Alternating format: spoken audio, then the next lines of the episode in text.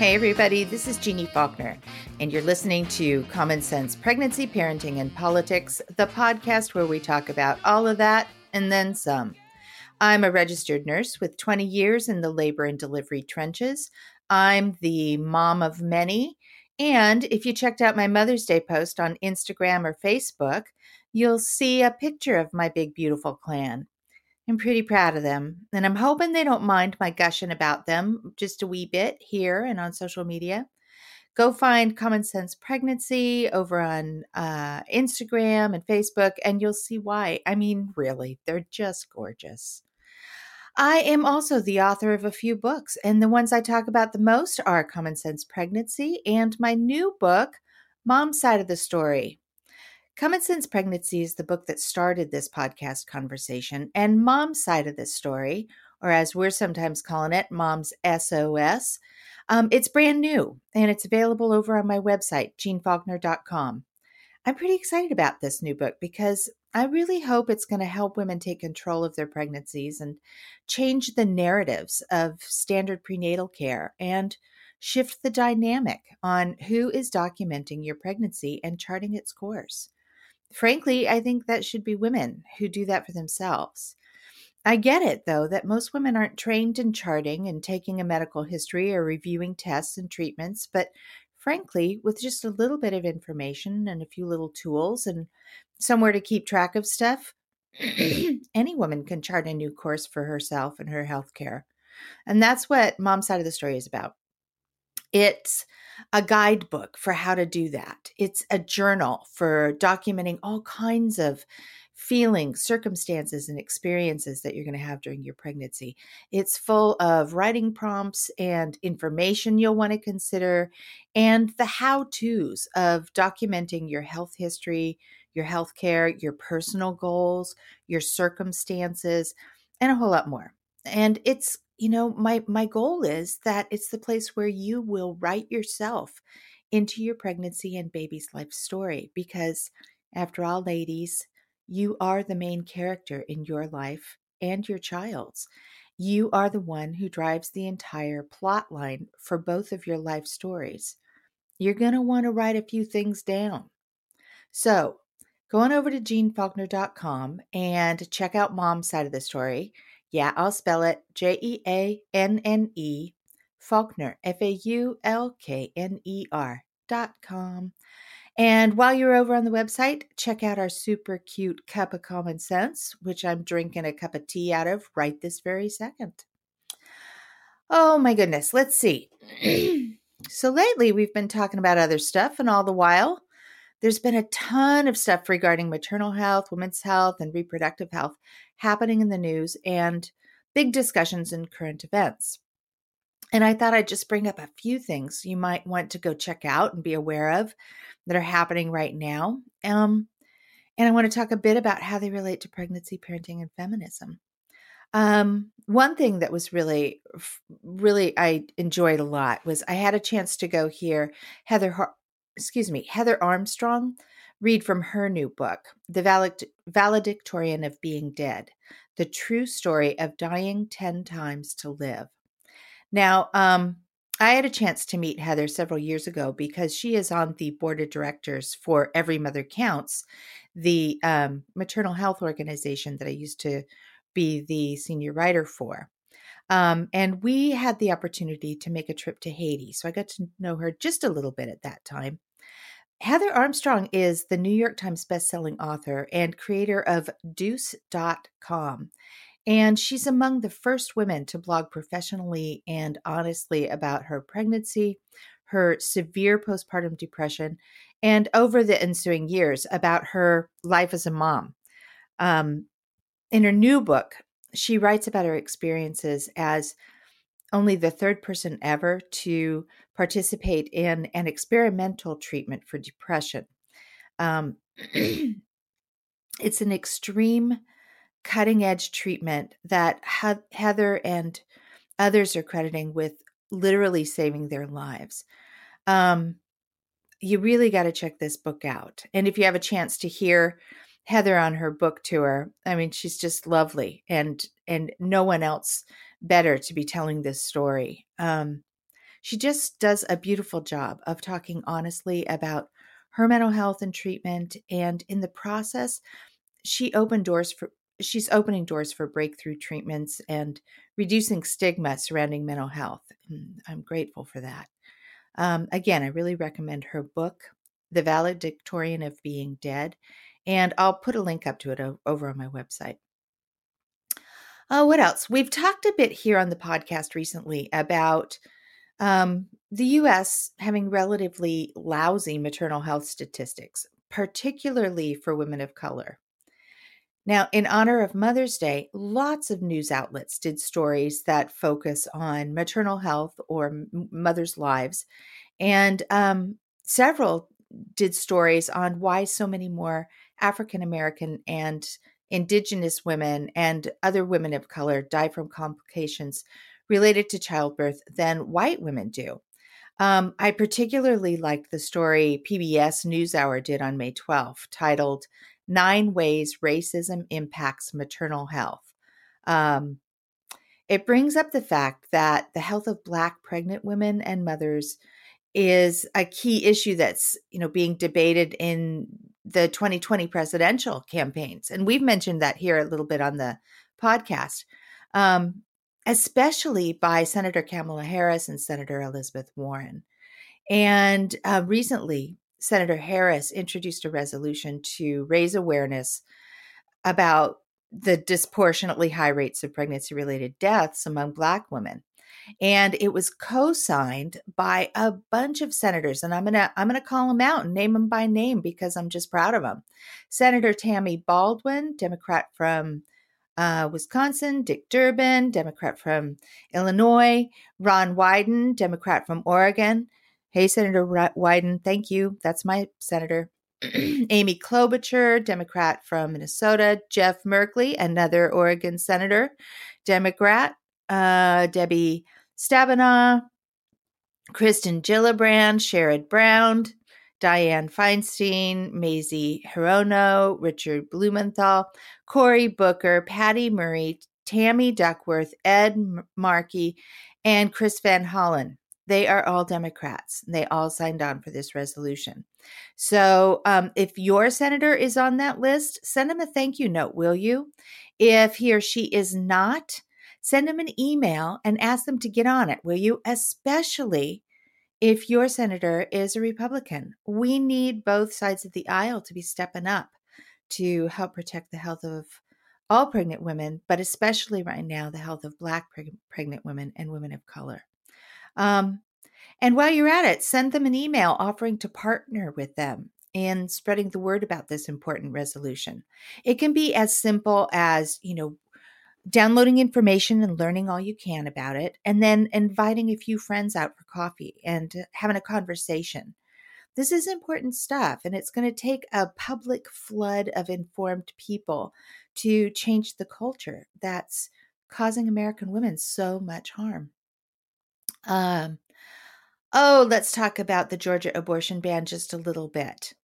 Um, I think that most of you know that women don't always have abortions for, you know, I, I mean, I, I want to rephrase that. Women have abortions for all kinds of reasons.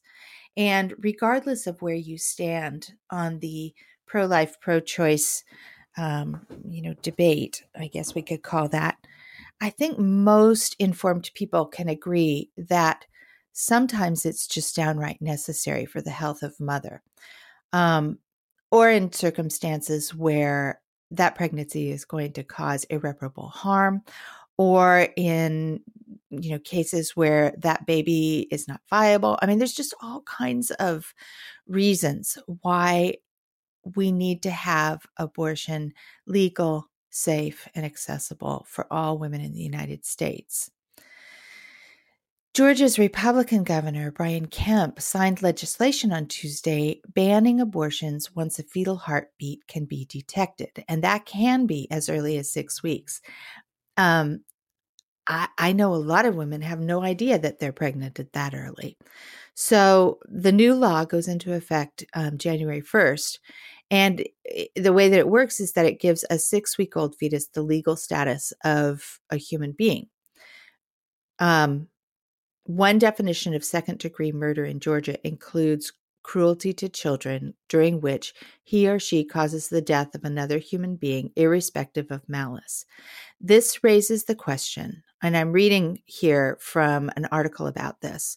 This ra- raises the question of whether a woman who miscarries because of what is perceived to be her conduct could be held liable for that conduct.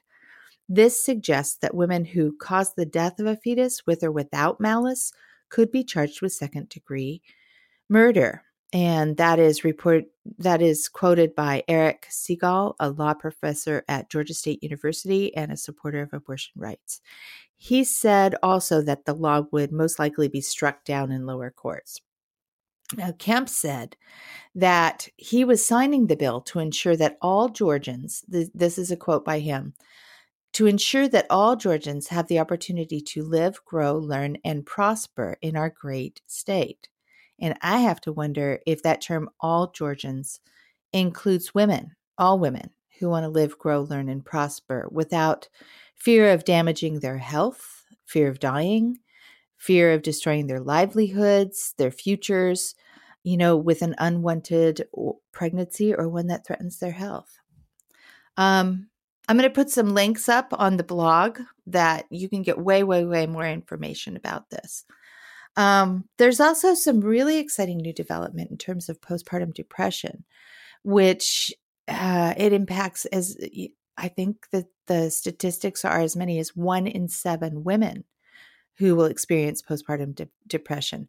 But um, up until now, there hasn't been anything really, really specific to postpartum women to treat it uh, until now. And on Tuesday this week, the FDA approved the first drug specifically for severe depression after childbirth. The new drug is chemically called brexanolone, and I think that it's being marketed under the name Zulresso. Whew, these names, they're intense. Um, it's being designated by the FDA as a breakthrough therapy, which speeds it up through the review process. And um, pre- prior to this approval, women received antidepressants if they were, you know, in pretty bad shape with postpartum depression. Um, but that can take up to three, four weeks before you're feeling an effect. That's a long time in the life of a postpartum mother and baby. Um, but this new breakthrough treatment brexanolone, uh, it provides mood improvement in hours in, instead of weeks. And especially for patients who may be suicidal, um, that's critical. So it's kind of amazing. It's an IV treatment. Patients get it continuously for 60 hours.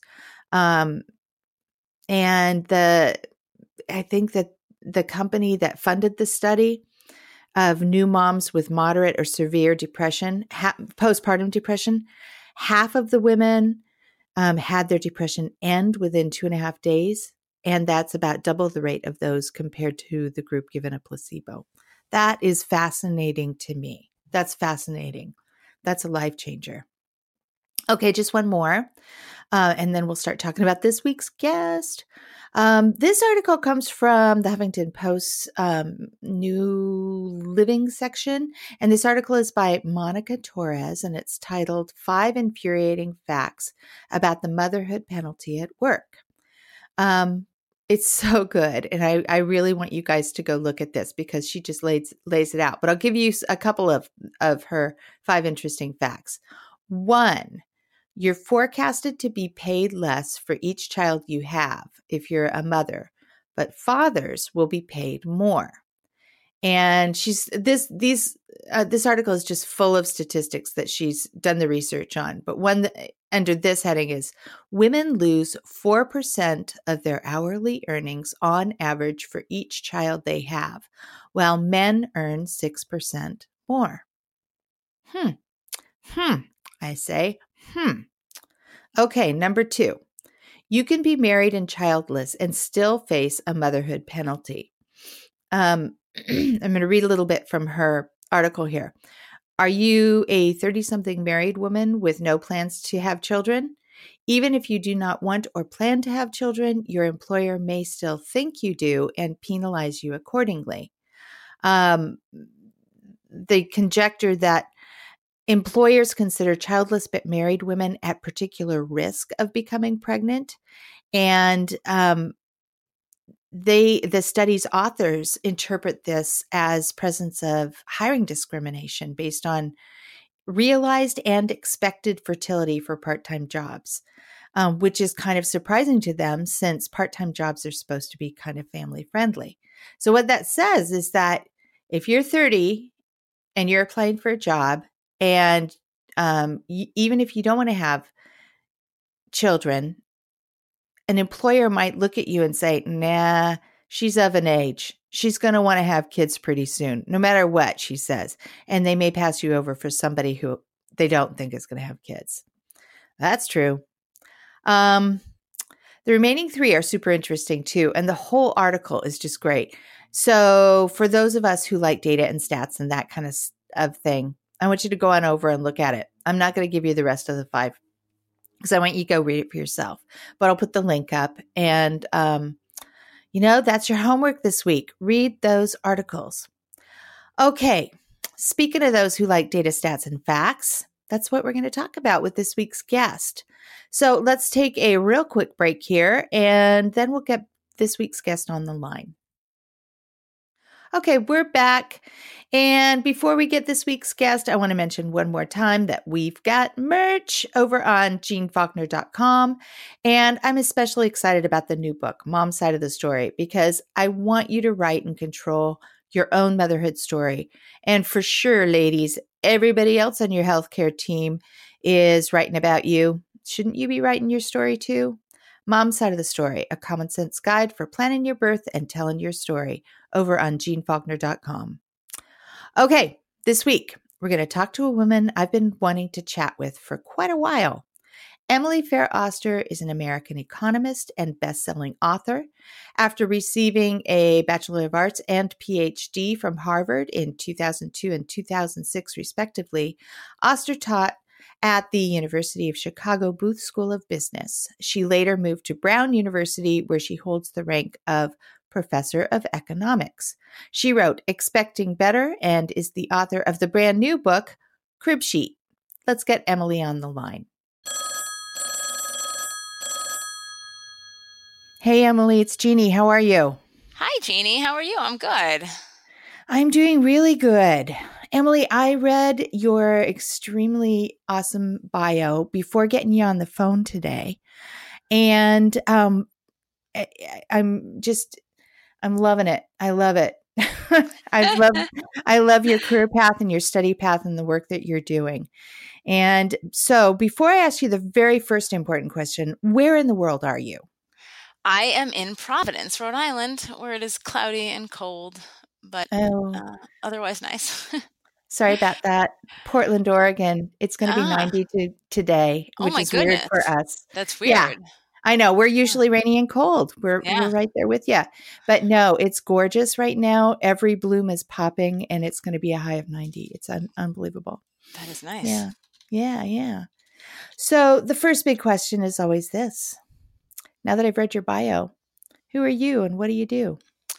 I am a professor of economics at Brown University, um, and I so I, I, do professing as my main job, um, and I write books. Uh, so I am the author of two books: Crib Sheet, which is about using data in uh, raising your kids, your little kids, and expecting better, which is about using data in uh-huh. pregnancy. Uh-huh. Um, and I'm a mom. I have two kids. My daughter is eight, and my son is four. And I have a husband who is also an economist, uh, whose name is Jesse. You know what? You work in a world that I am so unfamiliar with in terms of being an economist that I really have to piece it together what the right questions are. But as a nurse um, and somebody that writes a lot about health and healthcare, I am real comfortable with looking at data and trying to figure out what's valuable and what's not. But I'd really like to know a little bit more about your career path and and how do you end up as an economist? teaching at Brown University? Um, so you know, I um, I studied economics in college. Okay, um, now, now, just wait, wait, wait, wait, wait. Okay. Why? Why did you do that? Oh, How- my parents are my parents are economists. okay, in childhood. Um, so my parents are economists. Uh, okay. They are also economics professors. Um, and I uh, I actually have always been super interested in in health and and sort of science, and so I um, I came into college thinking that I would be um, thinking that I would be a doctor, I guess, uh, or yeah. thinking that I would be a medical researcher or something like that, and then. I did some kind of medical research. Not med- that's a, that's an exaggeration. I did. I worked in a fruit fly lab, honestly the first summer in college and mm-hmm. i was just like oh my goodness this is not for me. Um, and you know later as an adult i recognized that perhaps using uh, three months in a fruit fly lab to like decide your career path was maybe not like uh, super thoughtful. Um, but anyway i was like forget it like i am not going to be in, i'm never going back to the lab again.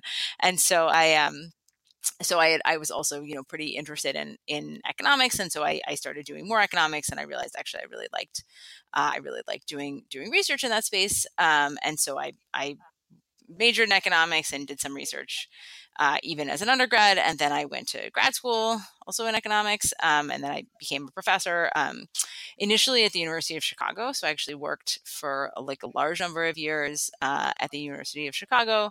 Um, that's where I wrote the first book, um, and then uh, mm. and then I moved to uh, I moved to Brown um, like five years ago, and now I work here. Okay, so now it's all making more sense to me.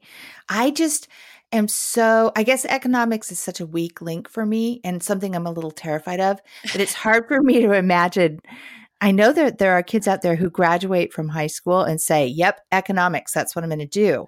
I just can't imagine it. But it makes a lot more sense to me when somebody says that they discovered it. You know, they went into college thinking they were doing this other thing and then they discovered it. And then they're fascinated with it. Now I get it. There you go. So, yeah. So now your authorship is um, focused around, you know, expecting better and crib sheet, which are, you know, your your parenting years, but when you are a professor, what are you teaching about? So I, what is your subject? I teach about health. Um, so my, my sort of research area is, um, is health economics. So I, I, I study when I, I do my like academic research, it's about, um, mostly about how people make health health decisions. Um, so it's not mm-hmm. um, it's not unrelated in some ways to to some of the issues that I that I grapple with in the books about kind of how do we uh, think about evidence um, when people are making you know choices um, when people are making choices that are influencing our, our evidence um, but you know it's not that it's not that i don't i don't research the same topics as as the books i guess. Yeah yeah.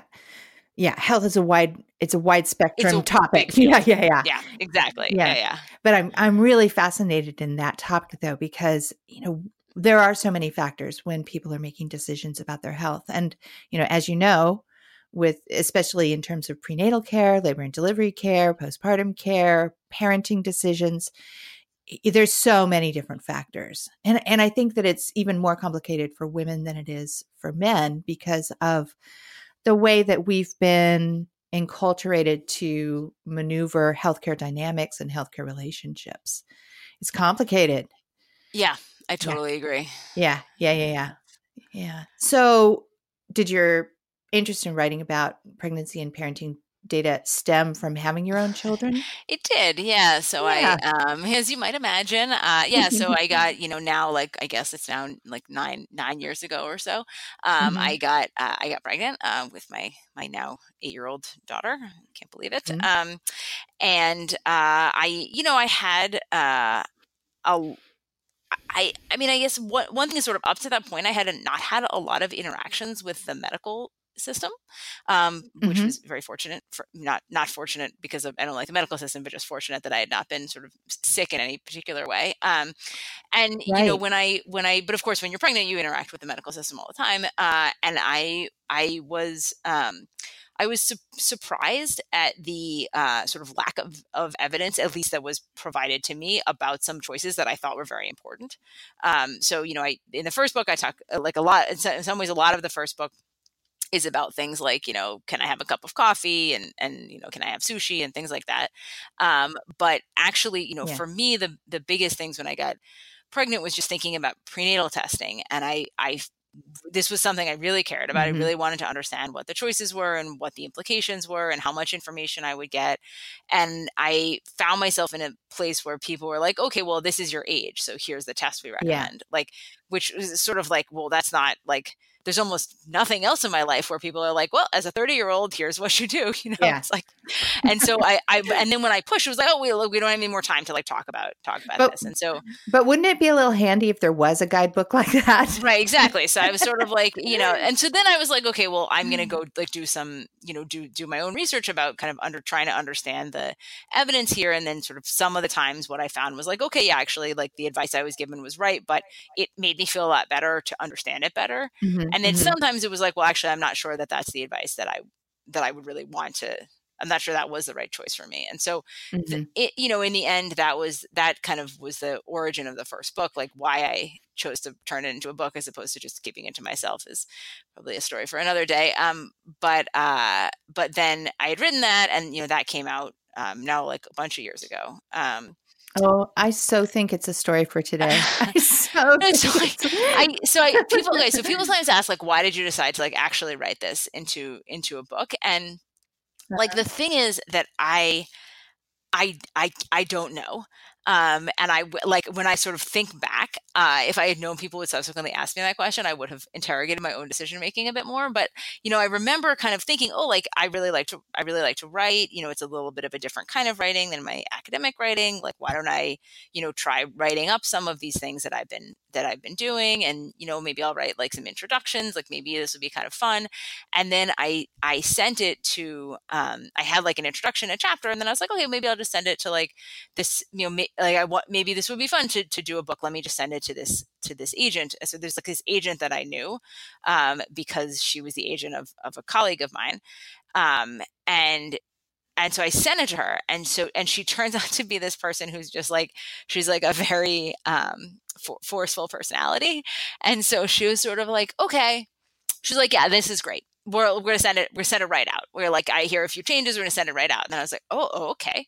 And so and then like you know two weeks later i was like gonna write this book you know i like told somebody i would write this book for money and so it was it was not um wow it, it didn't it was not as deliberate as i might have uh as as you know i think sometimes people people do this. Um, but I was really passionate. I mean, I really, I like, I sort of ultimately came to think, okay, like people really do need to understand yeah. this, this experience that they're having better, so they can sort of have the experience better in a way that makes them happier.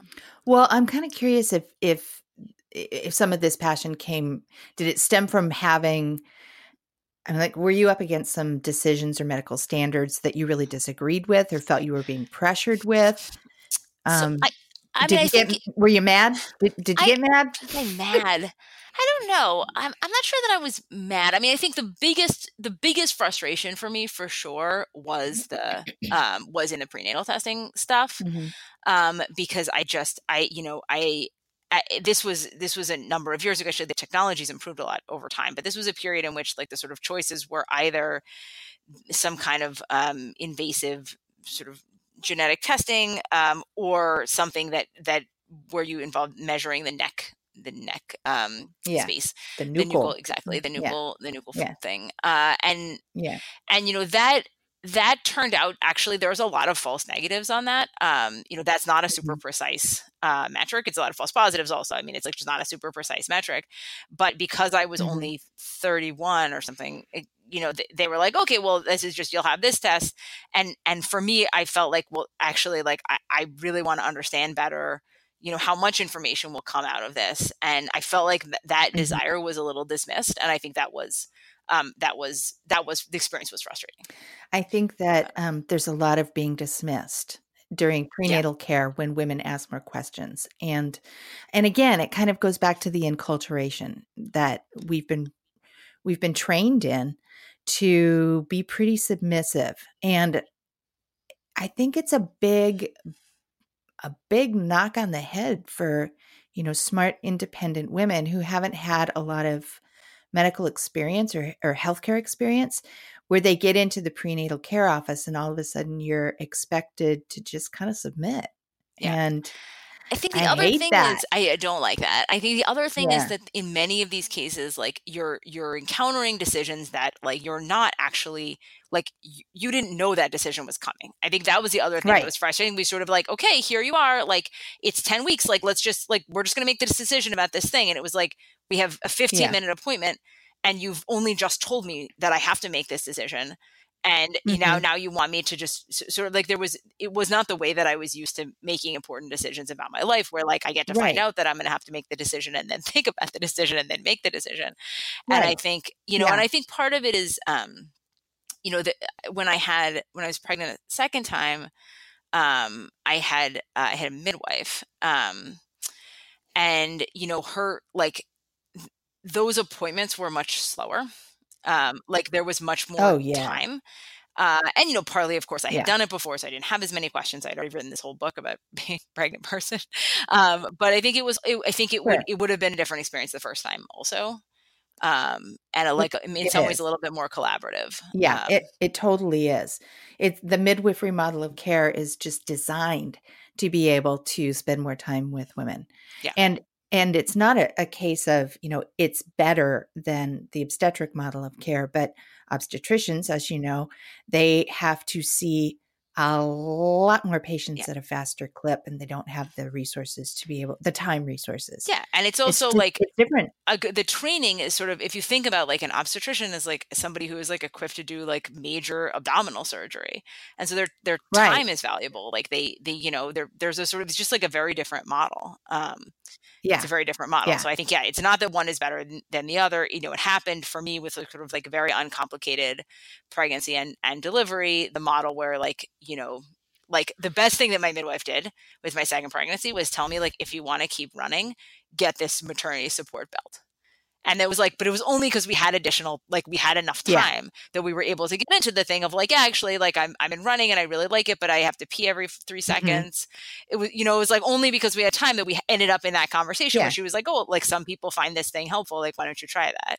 Practical, Um, action worthy tips we can use. practical action yeah t- yeah news you can use exactly Exactly. Yeah, yeah, yeah, yeah. um, Yeah.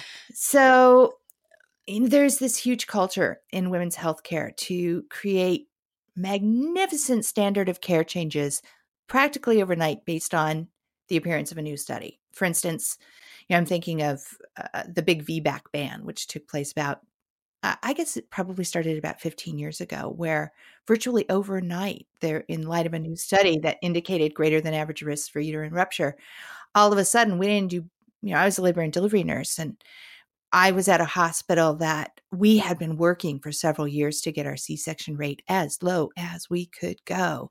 And then all of a sudden, boom, mhm. no more. No more VBACs, vaginal birth after Yeah, yeah. cesarean.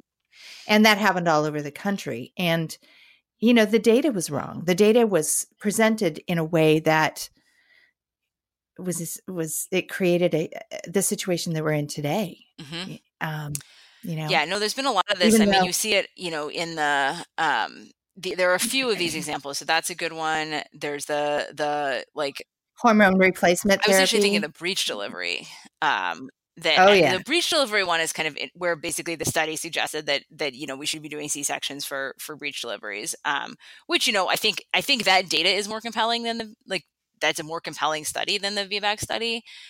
But um, Mhm. you know it it like the differences are not were not that big. You know, it wasn't like it wasn't Right. like every outcome for I mean, many babies have many breech babies have been delivered safely vaginally um and you know that was so i think that that but that basically as a result of that you basically don't see any almost no breech vaginal deliveries anymore and then of course once you in Right, that case once right. people stop doing them then you kind of can't go back because you don't know how to because it's it's like hard physically like you have to you know it's, it's much easier to do if you've done it before even um, and though people have never seen it Yeah. So uh, even though we are seeing increased incidences of, you know, maternal mortality and injury caused by that. Yeah. You know, it's it's weird. We saw something similar happen, you know, around hormone replacement therapy where one study of one type of estrogen replacement therapy indicated increased heart and cancer risks. And all of a sudden, No more boom, that. no more Yeah. hormones for menopausal women. And then it turns out that they hadn't looked at other types of HRT and that don't cause those increased risks. And the risks aren't as great as they seem. And, you know, it, it happens quite, uh, it happens frequently. And do you see it happening as often in men's health? Yeah, probably not, right? Yeah, Probably probably not. not. Yeah. you know, I I um I spoke with another professor um a number of years ago. I believe she's in at Columbia, but I don't have her name in front of me, where she um said that the number the percentage of studies that are l- looking at women's health are such a small section of the total amount of studies that are being produced um, you know, small section, m- mostly not about women's health. And of that small section, the amount that's looking at maternal health is smaller, smaller, smaller still. And then when you look at the maternal health studies, the ones that are actually looking at women is like a micro spec. Most maternal health studies are mm-hmm. studying the effects on the babies, not on women. So women are we're, nobody's looking at us at all. Yeah. Nobody wants you know, this is this is the story. No, it's totally it's totally right, and it's really a shame. Yeah. I don't really have a question there, but feel free feel No, free to rant no- with me, There's Emily. no no, there's no. I mean, I agree with you. I think there's no. Uh, there there's this sort of like space of just like over. I don't know, overreacting to the evidence we get, and then and you know even so this is the thing that's come up a lot that people have been raising a lot with me lately is this in the study space is this um, study about induction at 39 weeks um, yeah. which just came out and basically said and you know I, like people have been reading this study to say that everyone should be induced at 39 weeks although my reading of the study is more that like you know we had a question of whether these kind of inductions would lead to a lot of increased c-sections and in this particular study they do not seem to do so although of course the like Mhm. kinds of places where they're running these is not this is not maybe the average um you know obstetrics unit uh let's say but Mhm. at any rate like i think that that this is a you know if you are there's a danger of this getting sort of moving to a place where everybody is kind of pre- like pressured to induce it at 39 weeks which i think for some people is like totally fine and knowing that that is an option is good um but you know i didn't want to have an epidural um that i like i i had a thing that i wanted to have happen when i when i was giving birth which is i wanted to like labor at home and i wanted to not have an epidural and i didn't want to have the baby at home but i wanted to like have that as as an, an option um and I, I you know i worry that that people will be pressured not to have that um not to have that option in light of this evidence which i don't think it Oh, supports oh, they absolutely Yes. will. yeah, yeah, it's I- not that i'm worried that people have already happen. told me that that has happened to them so you know Oh hell yes. Oh absolutely. 100%. We we've this isn't, you know, the first study that has encouraged doctors to push women into induction. And I've worked with at hospitals where we've had, you know, very um I won't say anti-induction because that's not an appropriate. I mean, inductions are appropriate in some circumstances, but you know, they don't push them.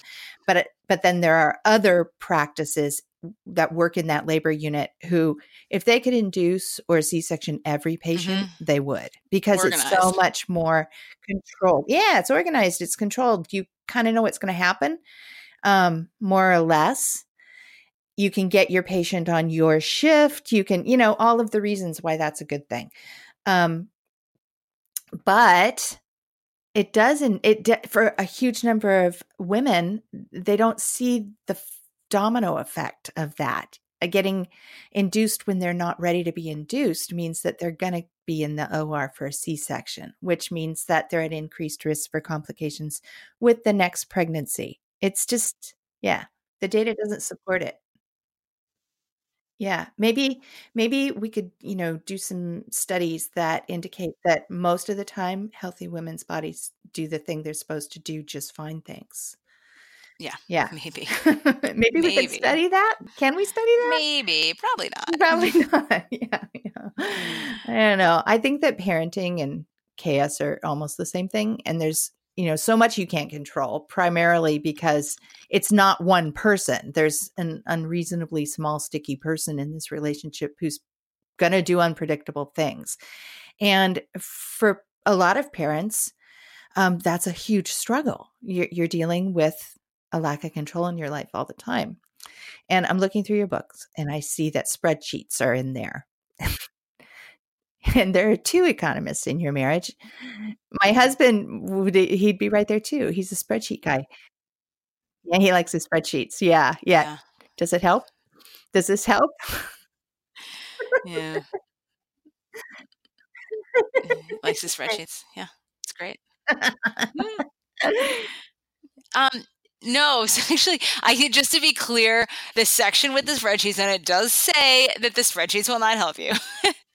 um, yeah, I mean, I think the the first, I don't remember the second one is, but I think the first one is it was like you know when my daughter was came, first came home, my husband had this idea that we were going to like keep track of like you know how long she nursed and like you know in like and he has these you can sort of see in the spreadsheet in the book he's got like these very there are some like very precise estimates like very precise numbers like 17 minutes 15 you know 13 minutes whatever and then mine are like 10 20 it's like because it's so dumb. Um and you know i think that we had this um you know, one thing is the doctor mm-hmm. had told us to like like pay mm-hmm. attention to when she to whether she's like peeing. Um, I mean, to be clear, our doctor is a very reasonable person and did not say like keep a spreadsheet. I think she just meant like pay attention to whether your kid ever pees, for which you do not need a spreadsheet.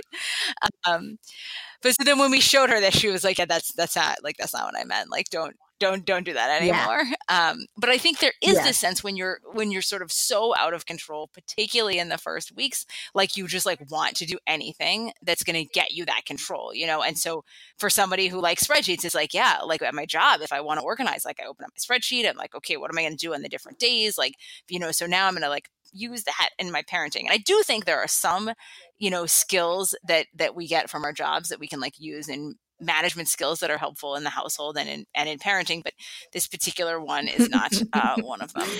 I liked that part a lot. It made me laugh because it made me think back on oh there's so many things that we tried to do to just make ourselves feel like we had a handle on things.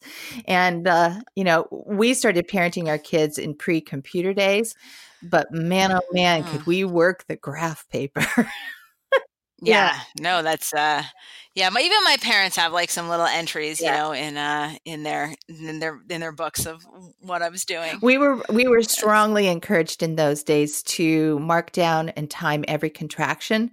So I bet that somewhere I could find notebook paper that had, you know, contraction 1242 to 1257, you know. So yeah, no, I had I had a um I had an, an app with my 1st uh-huh. one for like the like a contraction yeah. app, you know, where like but it, the thing is like I I had a sort of somewhat atypical uh like labor progression mm-hmm. where like basically I had contractions like sort of like mild contractions like but very frequent mm-hmm.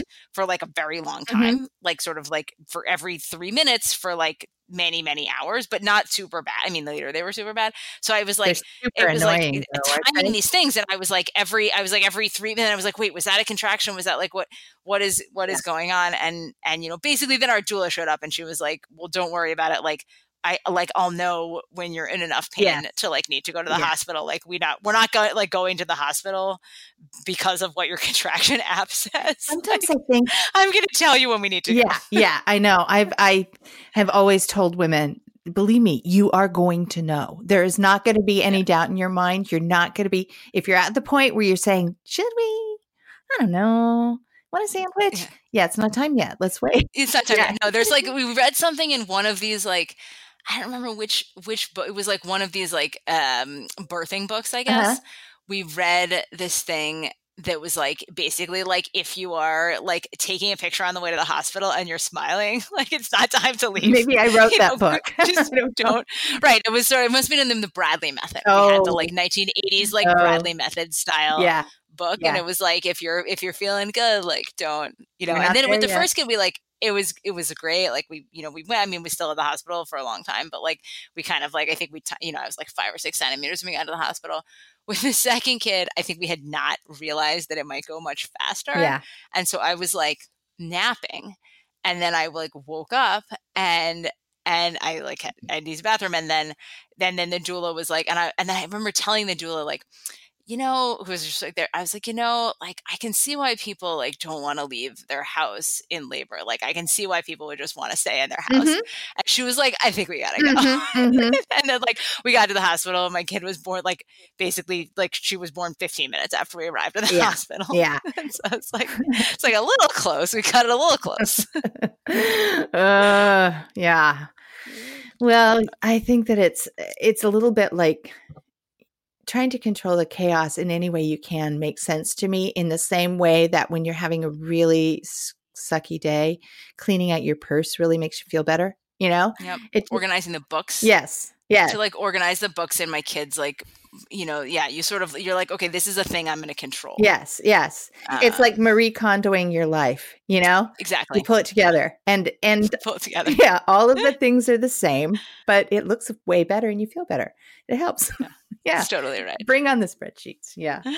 there was there was one line that I read in the beginning of your book that I just really liked and it was it kind of reflects a lot of what we talk and think about and it, you wrote that it's always tricky to think about policies that rely on rules to effectively remove patient choices and this links back a little bit to what we were talking about before you know about you know standards of care changes but um I appreciated that. It is it is tricky to think about it because we like to think that the policies that are constructed around our healthcare are truly in our best interest. But our interest as a patient, we're just one interest in that healthcare dynamic. We're not even the most important interest in that dynamic. There's the entire healthcare system that is there too. And a lot of what goes on in policy changes especially when they're driven by studies, um, are about them, not about us. Yeah, and I think the other, you know, the other thing is uh, people often ask me, you know, we, oh, so your, you know, your book says that the evidence you know suggest the following sort of more nuanced reading of some literature and like shouldn't that be what you know the policy is? So in you know something like co-sleeping like should mm-hmm. we you know the policy is like never do this it's incredibly dangerous. Should instead the policy be like you know there there may be some increased risk but here are the safest ways to to do it? Like you know should we have a sort of different language around that? And i think part of what's what's tricky is that you know you make policies for for everyone as you say like policies are for and and with tons of considerations that have mm-hmm. nothing to do with like what does the actual evidence say for an individual mm-hmm. person so they think about you know what like some of them are about like medical liability some you know some aspects of policy are around you know how are people going to interpret this who kind of have a different you know set of educational back like there's just like a lot of things that go on in policymaking that is that is separate from from what goes on in in advice that you take as an as an individual and i think that um that's that's really hard to yeah. yeah it's hard. It's hard to wrap our brains our brains around it and for a lot of you know women like yourself who haven't had a long medical history prior to coming to prenatal care it's the first time that they realize it that oh wait a minute this really is not about me. This is about somebody else's agenda. And it's a hard position to be in as a woman because we are vulnerable. We're worried about our baby. And we all of a sudden realize, not all of us, most of us actually never realize this. Um, but you know, you you get a sense that you you do have to make all of these decisions and they're maybe they don't all feel right to you. And, you know, and then if you go against the grain, y- you second guess yourself. You feel so much guilt. And in some circumstances, you know, you get a lot of pressure from your healthcare providers and your family and your culture. Like if you say, I'm not going to do this thing that they're recommending that I do, whew, whew. yeah, no, you know, I mean, it's, it's like the, there were these sort of is like particularly towards the end of pregnancy you know i had a lot of these kind of you know whatever you have a lot of the like the, the fluid test and the and the the stress test and you know it's something there's like these tests where they like measure the amount of fluid um, yeah. which is like super sensitive to like whether you're hydrated basically yeah. and like you know and so like a lot of people so it, it's true if your fluid is actually like you know consistently low that is problematic but if yeah. you but most of the time i think if you have low fluid it's just like you're not very hydrated Right. But then, you know, I had these friends who were like, okay, they measured this like low fluid and then they like immediately gave me a C-section. Yeah. it's like, okay, well, yeah. I don't like, you know, so, so I, I felt like there was some of the time particularly in that in that part of pregnancy where I was just spending a lot of time thinking about like how am I going to game the system so I don't end up in some situation yeah. where like we've sort of overreacted in some in some way and I never had this fluid problem but then I also like my daughter was like asleep for one of these like non-stress tests um and you know she wasn't you know if they're not moving around then like you don't get the the spikes in the heart the rate and then you don't yeah. Like, oh maybe we should whatever you know just maybe we should like, induce you now and they were like yeah. you know so I like wake her up um you know by I'm sure she was having a nice nap in there. You know, you like clap on top of your belly and then like they wake yeah. up and they move around. Um, we we had this thing back in the day that made this really annoying noise. We called it the buzzer. And if we needed to wake up a baby, we would just take this thing and it looks like a microphone, put it up against the mom's belly and go, eh. and yeah. yeah, that wakes it was a, yeah, super annoying and it did yeah. the job. And then we'd get our fetal heart monitor spikes and we'd say, okay, off you go. Yeah. yeah. Yeah. Yeah. And I think that there's like, there's, you know, maybe some of that kind of com- common sense approach almost is um, not, oh, doesn't appear in all.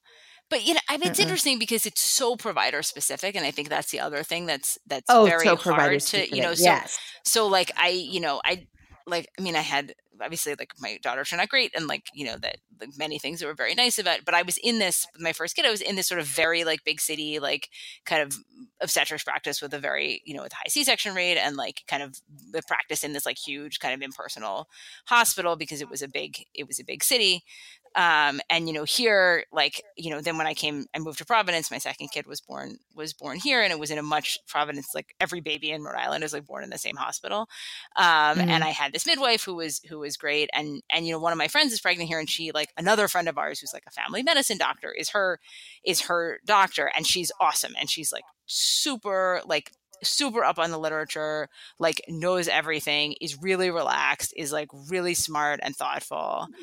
And so, you know, I was talking to my to my this friend of mine about you know what like sort of birth plan and i remember thinking like i have to write down these things because i'm not going to be able to like communicate and i'm really yeah. i like these are things that i care about and you know they weren't like I want this song to be playing when the baby's crowning. They weren't like that. They were like no episiotomy. Right, right. You know, they were like more basic stuff. But I was like, yeah. you know, I'm going to have to find a way to communicate this. And so my friend was like, should I have this? And I was like, well, I don't think you need it because like your birth plan is you like have this like doctor who kind of is aligned with your preferences. And so, you know, that's your plan, basically. Mm-hmm. That's a good plan. That's... It is. But, you know, I think that I, I have a really different um, take on it. I mean, coming from it as a labor and delivery nurse, there was a lot of condescension on people who wrote birth mm-hmm. plans. You know, like what is she, what is she doing? Trying to write down what she wants. It was condescending and patronizing, and what it ended up doing was kind of creating this polarizing effect where women who specifically wrote down intentions, plans, and goals for their birth which is a 100% appropriate thing for us to do in every avenue of our lives, are all of a sudden in a system where we're being told, that's silly. Don't do that. You don't get to have what you want. Just mm-hmm. go with our plan. It's not cool. Um, and we've done that for a long time. And when you look at, you know, uh, the power of the written word and you look at who's documenting that woman's pregnancy? Almost none of what's going on for her is being documented by her. It's being documented by her providers. And they have specific things that they're looking for, going for, projecting towards, planning on women aren't being encouraged to do the same thing. They're being encouraged to just, mm-hmm. here, read the pamphlets. Yeah, go ahead, read some extra material. There's a couple books that are kind of good. And uh, yeah, and today's the day you're going to get that test. It's, I think that women should be way more intentional about mm-hmm. it and should That's be putting paper to yeah. pen. Mm-hmm. Well, yeah. Yeah. I I think I think that that's how we're going to Uh-huh. help control the narrative somewhat. I- Is if women are documenting it too, that's going to change the perspective on what's going on in that room because their perspective will literally be added to the story. You know? Yeah.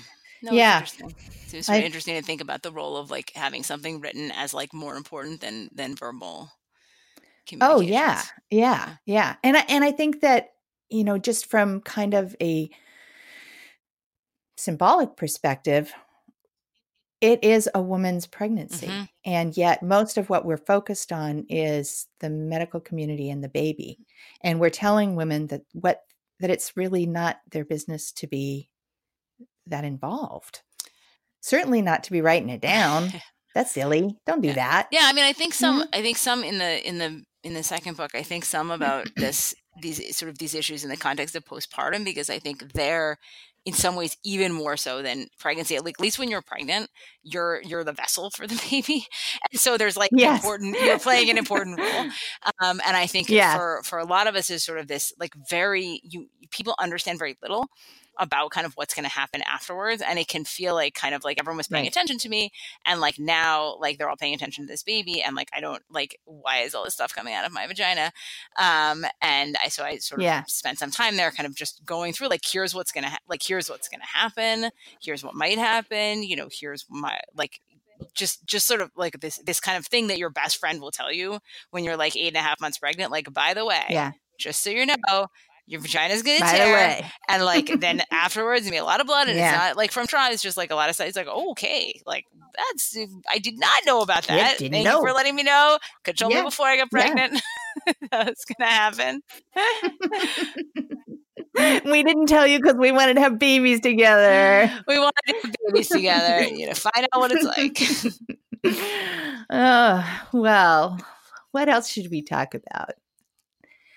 I feel like I feel like I the the big service that I see Cribsheet providing and um, expecting better is that it it kind of addresses the fear and guilt that women it's, it just drives so much of women, what women go through in their healthcare and in their and in their motherhood. And you know they they feel so much guilt when they go with their gut and against the advice of their ob or their pediatrician. You know like in a lot of families you know they know in their heart that the whole family sleeps better when the baby is in bed Mhm. but her pediatrician scolds her not to and she feels like she's doing the wrong thing no matter which way she goes or you know same with breastfeeding. Everyone tells her you know that it's the best thing for the baby but she freaking hates it and she wants to bottle feed and her you know her gut is saying just use the bottle and move on but the rest of the world is saying suck it up mama.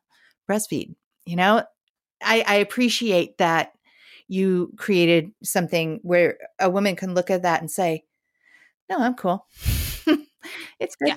yeah no i mean i think the the like the, the sort of core of this book is a recognition that like your preferences are important and that most of these decisions like there are many good things to to do Mhm. um and you know that other people you know other people's choices may not be the same as your choices that doesn't mean that you're right or or they're right or, you know it's like everybody could be could be right and i think that in so many of these of these settings you you sort of end up like so uh the, there's ends up being so much pressure and so much uh so much almost shame in Oh, in yeah. some of the choices that that you know people people make and i think it's really not not productive I think a lot of it is self imposed shame because our expectations for what we want and hope for ourselves as mothers is so tremendously high, as it should be. But then, you know, we're up against things that, no, really, you that isn't part of the good mother, bad mother debate. You'll be just Yeah. fine doing that. That's fine. You can, yeah, the bad mother list is really very, very, very small. yeah exactly exactly like there's a few things you know you should you should do or shouldn't do but like really Yeah. like you know basically there's a lot of good ways to parent Yeah, so many good So ways. many good so many good ways. So many yeah, good yeah, ways. yeah, yeah. And so many things that we don't actually have to be that afraid of. yeah exactly Yeah. Yeah. So we need to wrap things up pretty soon here, but I do want to know um, where can women find Cribsheet? You can find it at your local Everywhere? bookstore, hopefully, and certainly on Amazon, um, which Yeah. is where we sell most Yeah. of our books. Honestly, Yeah. And where can they find you? And they can find me at Brown University. Um, that's where my academic webpage is. And you can see my okay. papers and what I'm doing. All right. Well, let's do our last few rapid fire questions. What role does feminism play in your life? Oh my! Try to say that. This, like, this is rapid fires. yeah. Yeah, no pressure. Okay. no pressure. I mean, I think that I I sort of think about feminism uh, as eh, all the time when I uh, my husband and I have the same job, and I try mm-hmm. to to have us therefore contribute the same uh, the same in our in our household. But I also think there's like a feminist aspect to all of these books that that we are should give women the the opportunity to make the choices that they that they want, and that is sort of the key of that's the key to what we should be doing as feminists and then support them and respect them when they make those Agreed. choices, even if they are different than Absolutely. your own. Yeah. How do you feel in the blank? Nobody ever told me that. Uh, parenting would be so fun. I like that answer. It is it fun, is isn't it? It is fun. It's really funny too. It's yes. so freaking funny. Yeah. Yes. Okay. And my last question then is this Where are you in your life as a mom? Happy i think uh my you know my kids are my kids are finally old enough that it's not so exhausting all the time but young enough that mm-hmm. they still want to spend every weekend with me and it's a good I'm, I'm trying to be more mindful about enjoying uh all of the the moments um yeah yeah it's hard it to is do. hard to do it's hard to be mindful of all the moments because yes. some of the some of the moments just get past you but you look back and don't worry, you remember. You you get That's it good. all. It's all there. It's all there. Yeah. Yeah. That's good. Yeah. Well, Emily, I have really enjoyed talking to you. It's been great. Me too. Thank you so much. Yeah, I appreciate your perspective and your books. Thank you. we'll talk again. I'm sure. I hope that we will. Okay. Bye. All right. Goodbye.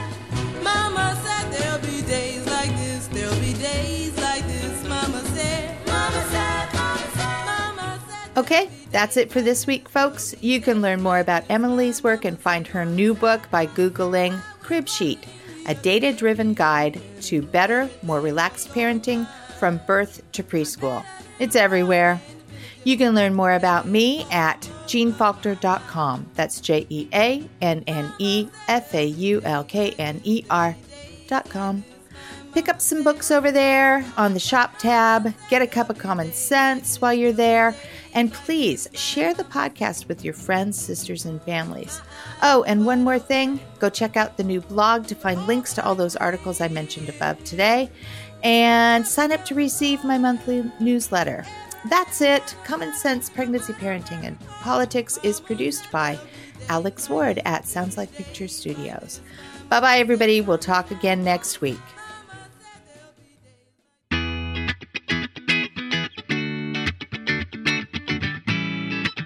If you're looking for easy ways to feed your family, I've got you covered. Hi, this is Liz Weiss, dietitian, mom, cookbook author, and host of the Liz's Healthy Table podcast. Tune in for healthy recipes, expert advice, and a big helping of fun. Come find me on iTunes, Google Play, Stitcher, the Parents on Demand Network, or over at my website, lizshealthytable.com.